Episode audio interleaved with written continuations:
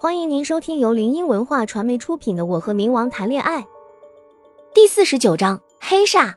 黑色的雾气由远及近，我用手挡了挡刺眼的灯光，好一会儿才适应。看着狼狈不堪的警局，一脑子懵，自己就被宫梅俯身了一回，警局就变成这样了。他不会把警局都给拆了吧？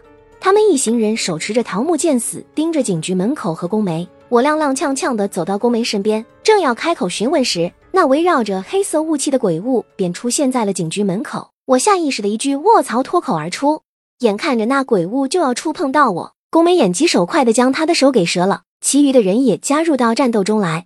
我不明所以的看着他们的打斗，手中幻化出玉清剑，正要加入战斗，却被宫梅拉到一旁去，给了我一张符，道：“在这里好好待着。”疼！他话落，听听的一声爆炸声。林叔一行人全被打飞到墙上，他强撑着站起来，看着那一身黑却又看不到人的形态的东西，心下大惊，原来是黑煞。传闻中黑煞专门吸食阴女，也就是阴年阴月阴时出生的女子，每年的七月初七便会出来害人。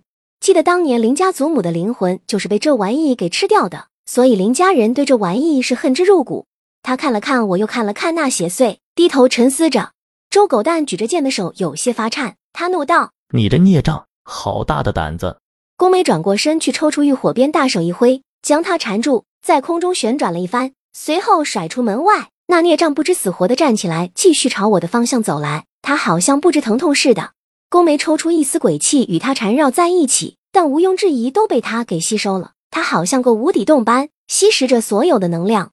我看着宫梅惊心动魄的打斗，心不自觉的提了起来。虽然知道他很厉害，但好像那只邪祟更厉害。林叔那一行人都被打得退下了。林叔一行人是当局的林警，说白了会一些道术的警察，一些普通警察处理不了的事情，都会由他们来帮忙，或者是什么灵异案子，比如这几起没有头绪的杀人案。宫梅眉头微皱，神色严谨，他思索着什么，随后掌中运起一团蓝色的火焰，向那邪祟击去。邪祟没有躲开，而是直愣愣的往前走着。正当我们还以为他很厉害，能抗住这火焰时，下一秒却打脸了。只见火焰在他身上快速的蔓延开来，直至将他化成灰烬，火焰才慢慢消失。我顿然松了一口气，有一种劫后余生的感觉。跑过去一把搂住宫梅的脖子，心里暗自庆幸着，她身上散发着淡淡的香味，让我安心又开心。回想起来，这一切诡异的事情都是从遇见宫梅开始的。是不是如果没有遇见她，也就不会有奇怪的事情，自己的生活就会平淡无奇？可是自己并不后悔。自己的心里就好像被什么东西给牵住了，生活也变得多姿多彩。他抱紧我，轻抚着我的背，轻声道：“没事了，丫头。”我欣然一笑，松开了他，看着地上的尸体道：“这些人这么处理？”